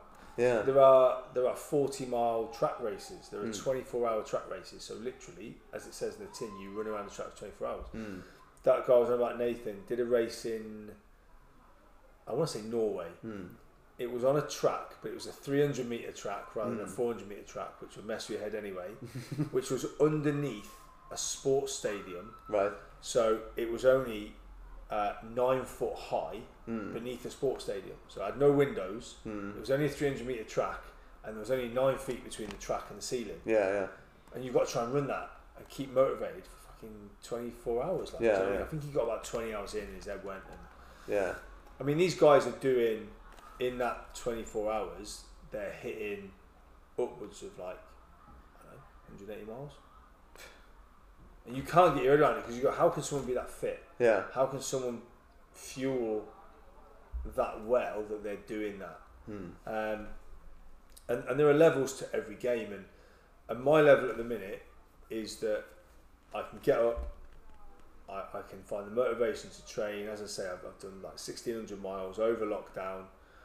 I can go to the gym either either as a single session or, or a second session in the day, and I can put myself in a position where, or I have now put myself in a position where, for the first time in probably a long time, I'm going. "Do you know, I'm actually quite confident about myself. Do you know what I Mm. mean? I've never, I've never been shy of confidence, but actually, you know, because of the, Like the, training whole social media Ah, sort of image of, of, of blokes and everything, I'm like, well, do you know what? I might not be, I'm not, I'm not going to be on the cover of Men's Health anytime soon, but in my demographic of, of people my age, I'm doing all right. Do you know what I mean? And, and Swansea's got a great fitness community. Yeah, Like, yeah. I see obviously lads like you that are younger than me that are working hard. I see guys that are my age that are working hard. I see people older than me, like Mm. say Nick, who I run with, Nick Owen, who I run with every pretty much every day. Mm. You know, he might not be the fastest, but he's a stubborn bastard. Like, and Yeah, he yeah, won't keeps- give up. Yeah, keeps going then. won't And- race. Yeah, won't and race that's it. shit. Like, but Yeah, he'll, he'll get up and run every day. Mm. And you know what? That that's that's the kind of I love that mindset. You know, like that's that's pretty much the one I've adopted in the sense it's like a, you know I'm not the fastest runner by you know by any stretch, but you know it's just I think that's uh, you know I will push myself like like the, the day after that 50 miler I went to the gym and you know trained chest. You know, what I mean? Yeah. it was a different muscle group, but you know you're you're still physically you know like drained on you from from doing something Yeah. as exerting as that. And you know, all it took was my mate to ring me. He said that he's like, "This is a bit of a fucking stupid question," but he's like, "Do you fancy the gym?" I went, "Yeah, sounds good." Yeah. You know, and it's like a lot of people will be like, "Oh, you're mad," you know, they won't they won't go for it. But uh, you know, I'm like, nah. Do you know what? I just I just I want to push myself, not too far, but you know, I, I I'm still comfortable to a certain extent when I'm doing this kind of stuff. Dude. when I went Yeah, to do that afterwards, it was yeah, you know, I knew it was going to be harsh, and I knew I was going to be pushing myself a lot because I was already drained. But I just thought, you know what, I'm going to give it a go. Like, I mean, you've got people out there that will say, uh, set up for a marathon. People will Mm. go, well, I think there's something like you should recover for as long as as the miles that you race, or something stupid. You know, Mm. is when you get to that distance. And I'm like, hang on, I'm not resting for 25, 26 days. yeah, yeah, Like, I've ran a marathon and ran the next day. Like, Mm. it's not for everybody, but I'm my, like my muscle memory is such now that whilst I am literally this old gnarled piece of wood that is got no flexibility in it whatsoever, my muscle memory is such that I can get up and just go and do a 20 mile run. Mm. If someone said to me now, mate, can you run 20 miles tomorrow? I'd be like, yeah, okay. Like when I when I paced that marathon last year, I literally got a phone call on the Thursday. yeah, Are you doing anything this weekend? No. Can you pace marathon Sunday? Uh, oh, right, okay. What time? 4.30. Uh, I'm running Friday night, but yeah, that sounds okay. I've, I've, got, I've got time to recover. Um, but I am in that really good place that I can do that. Whereas I know there are other people who will run 10 mile races or run half marathon races and will struggle to get up and down the stairs, and that's okay. mm. Like, don't I don't look at someone who is a level above me and go, look at this geezer, you know. Mm. I've never ran, other than on race weeks, I've never ran a hundred mile week. During lockdown, I did. I did one of the weeks. I did a half marathon every day, yeah, but not not more, not less. So you know, between thirteen point one and thirteen point five, I think was the longest. I could have run more. I felt great, and it, and I ended up doing a ninety six mile week, mm. right? And every like loads say everyone, loads of people going, mate, four miles. yeah, Like fuck, four, you've, you've, you've got up every day and run a half marathon every morning, four miles. Could you not have just done that extra 1200 mile week? And I was like, but the, but the plan was 13 miles a day, and if I can't be strict with that, mm. then then what's the point of having a plan in the first place? Yeah, yeah. Because a plan, a plan is just a, a, a dream unless you do something about it. We used to talk about what we would like doing a half marathon every day. Now, I know there are people out there. Around the same time I was doing that, there's a guy called Gary Howells, uh, who is a, I'm hoping I get right, I'm sure he's a physiotherapist. It may not be a physiotherapist, but he's something like that. Very good runner. Again, does ultras and stuff like that as well. Over Connectley Way. I'm sure he did a marathon, a treadmill marathon every day. Mm. So yeah, great, Oh, I couldn't do that Yeah, treadmill. yeah, yeah, oh, and not not slow either. You know, Yeah. talk, sort of talking like sub 330 and 320, 315 Yeah. on a treadmill for a week. Right now, I'm like, look at me. I've done 30 miles a day. Meanwhile, Gary's doing 26 miles a day. mm. Meanwhile, my friend Paul, who we talked about earlier, won the 160 mile race over the weekend. He did a race called the Accumulator in, I think it was April or May.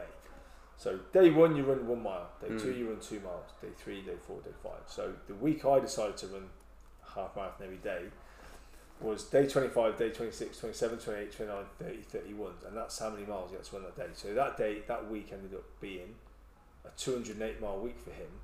Meanwhile, I was I was knocking around like tipping my hat at everybody, going, "Oh, look at me! I've done 96 miles." Mm.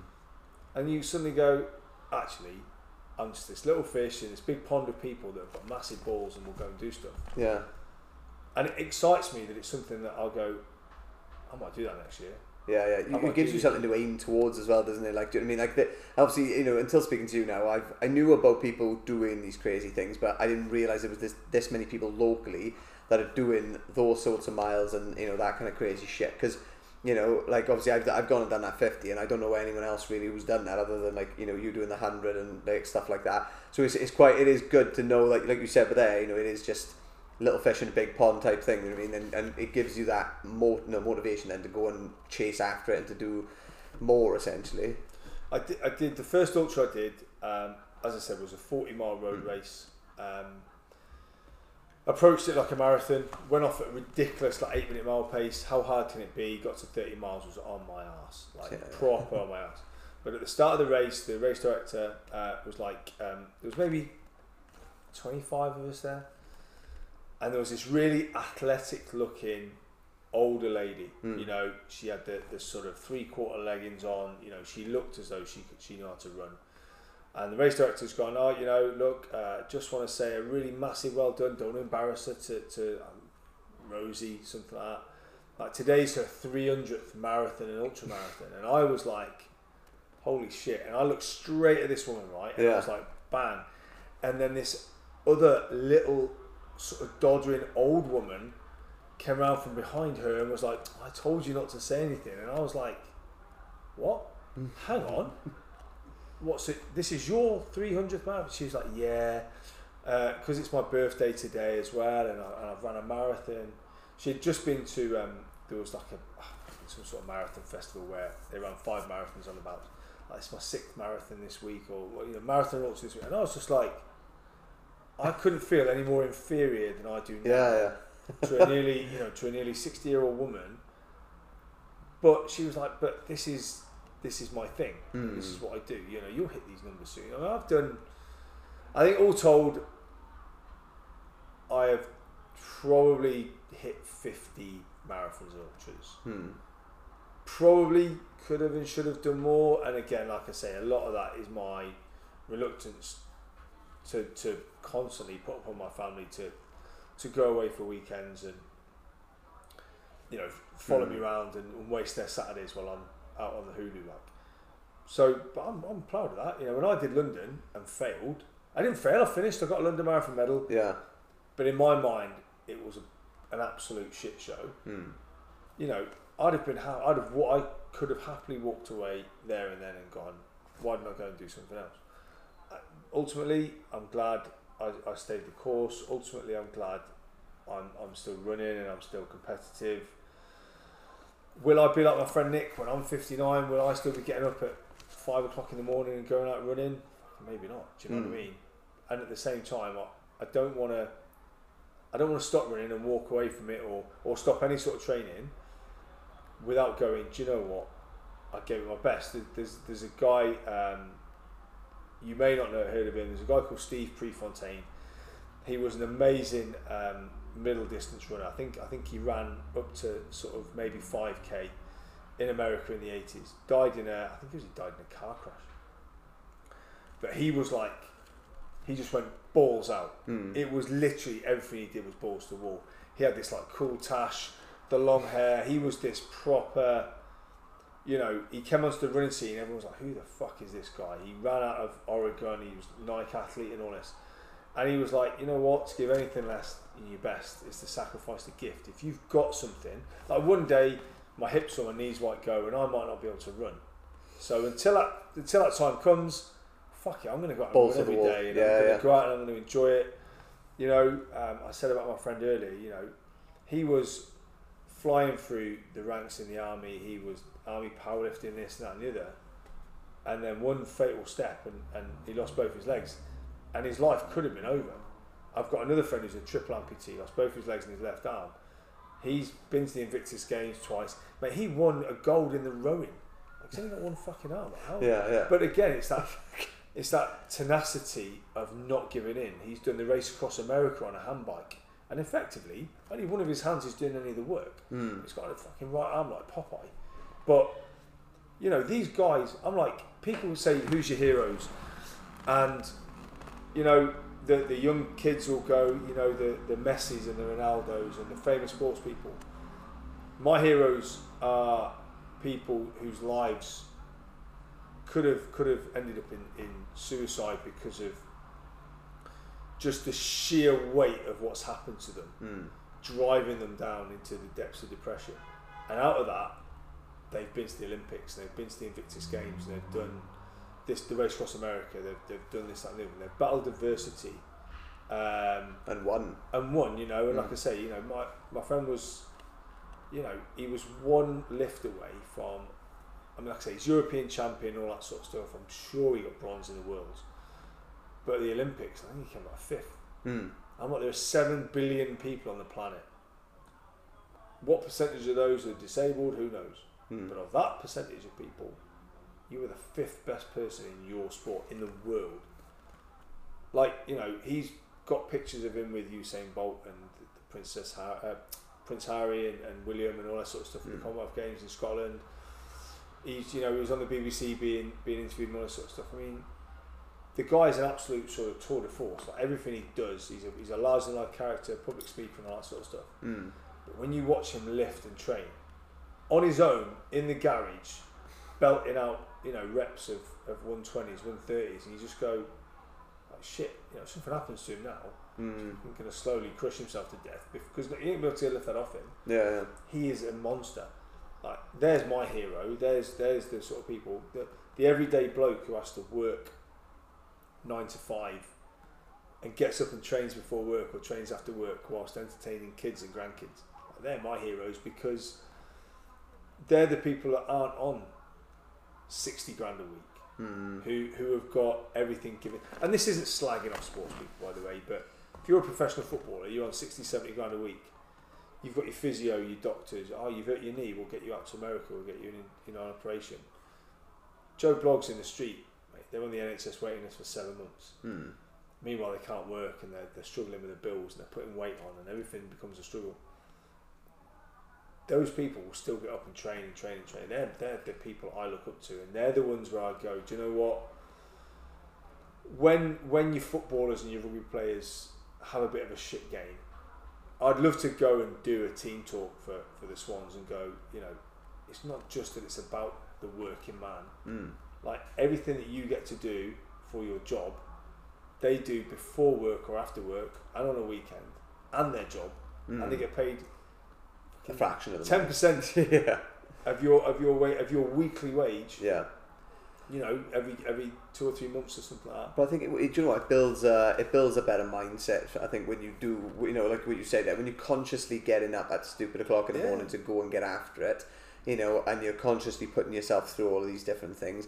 Uh, you know, I think it does develop a, a much better mindset a hardened mindset, like as opposed to like you said there, somebody a footballer who's yeah they're earning a lot of money, but how much how much depth is there to them, you know, as a, as a person? Do you know what I mean? Because they're not they're not going through that hardship in the same way that other people are. So Yeah, it's, it's like the, the Gareth Bale thing at the minute. Everyone's like, Zidane's disrespecting Gareth Bale. You know, screw Real Madrid. You know, Mm. they're paying him whatever it is, four hundred k a week. You know, Mm. fuck it, sit on the sidelines, play golf, enjoy yourself. Like, and then and then like you'll get other people that will go, do you know what? Oh, he's just being childish. He's just being petulant. Before Gareth Bale went to Real Madrid, and and at, during his time at Real Madrid, he was one of the, the best players in the world mm, the, the, the raw pace, you know, the, the ability he's got is amazing. I don't care whether he stays on the bench or not. It doesn't bother me. Being English, you know, the fact that he's not playing it may mean that if we ever play Wales that he won't score another goal at us like he did in the Euros. But what a waste of talent. mm, Have some humility, right? If you're on 300 grand a week, mate, have some humility and go, do you know what? Fuck it. I'll take I'll take a pay cut. Just get me out of here. I want to get back to playing. And I want to show everybody mm. how good I am. Yeah, Do yeah. you know what I mean? Like, and people say shit like, "Oh, I'd go and play foot, professional football for free." Like, it's professional football is no joke. You Mm. know, you can get f- not fired, but you know, you can get put for sale. You know, you can get injured really quickly. You can. There's ups and downs into any professional sport. But you know what? I just I hate to see people just wasting away on the sideline. You know, I'd like to think that that if Gareth Bale had got the right advisors, he's got someone in his ear going, mate, just sit there and take the cash. Mm. And he's believed in that hype. I'd be knocking on the club door going, look, I've not I've not tried to learn Spanish.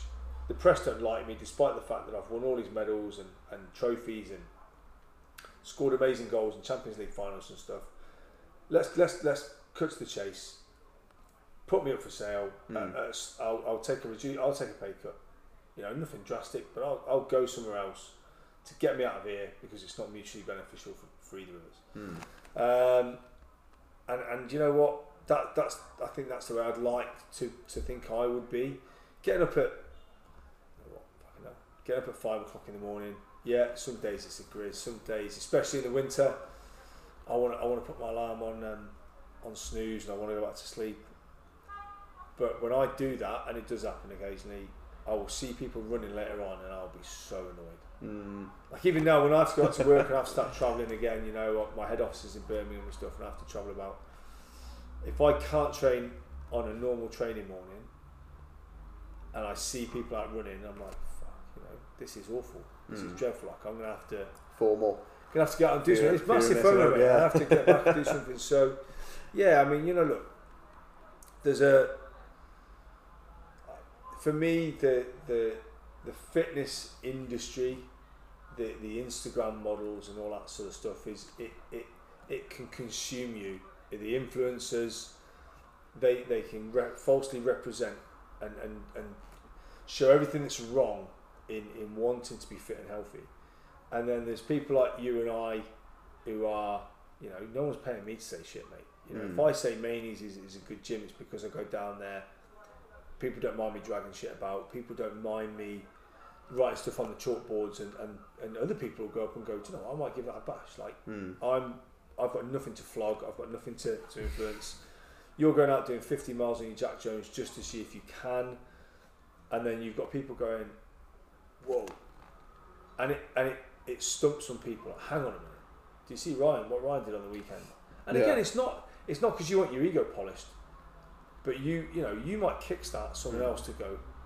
I could do that. Yeah, well, one of the main That's the reasons I did I that was that that was pretty much spot on what you said there. The, the two kind of well, one of them was to see you know to test myself and to just be like yeah I can do this you know and, and push myself beyond that kind of perceived limit or self perceived limit, and the other one was to like you said but that to for other people to see it and to go do you know what well, fuck he's gone and done that you know I've been running with him before or whatever or you know he was on he was, I've run the same half marathon as him before like I could probably do, go and do that too you know what's what are my what are the limitations Yeah, what's what I mean? stopping me from doing that? Yeah. that's it and that's the kind of message I want to promote really so you know and, and you know like obviously everything at the minute especially for for guys you know there's a lot has been pushed around mental health awareness and, Mm. and men especially because you know we're terrible with our feelings and all this sort of stuff and I don't know what it is with me like I'm I'm at that age now where like people are sharing videos on Facebook of American soldiers coming home or something I'm like welling up in the kitchen like geez I need to turn this off you know Mm. what's going on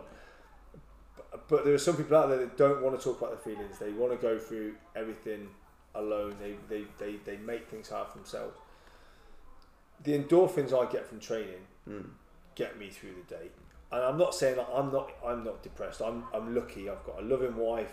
I've got a great little lad. Mm. Uh, my dog, as annoying as he is, because he steals shit and hides it around the house. And I, he took a block of butter on Tuesday, and we still don't know where it is, but it's somewhere. is is amazing. Um, I've got some good mates who are reliable and trustworthy. So you know, when I say it helps me get through the day, you know, like I'm I'm in that hate love hate relationship with my job. Mm. I love it because I'm good at it, and I hate it because I wish I could be doing something else. Mm. But you know, I'm a round peg in a round hole, and, and, it, and it works. So if I've gone out and done a run in the morning, I know that I can work, and I might have to work a little bit later. I might have to do a little bit more. I'm, I'm not one on the clock going, oh no, I need to go out for a run. Mm. But yeah, I obviously yeah, spend some time with my lad, and I need to, you know, do some reading with him or whatever. So I'll sacrifice an hour's kit to do that, and it's good for my mental health. And, and if I could advocate to anybody, whether it's football or parkrun or running or the gym, get involved in something. Go and go and do something, and it doesn't have to be full. And this is another thing that lads do.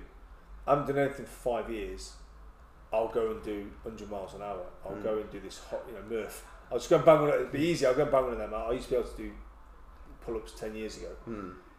Build into it. Do you know what? I still get tired walking up the stairs. I get to the top of the stairs. And I'm like, what the fuck's just happened then? I'm blowing.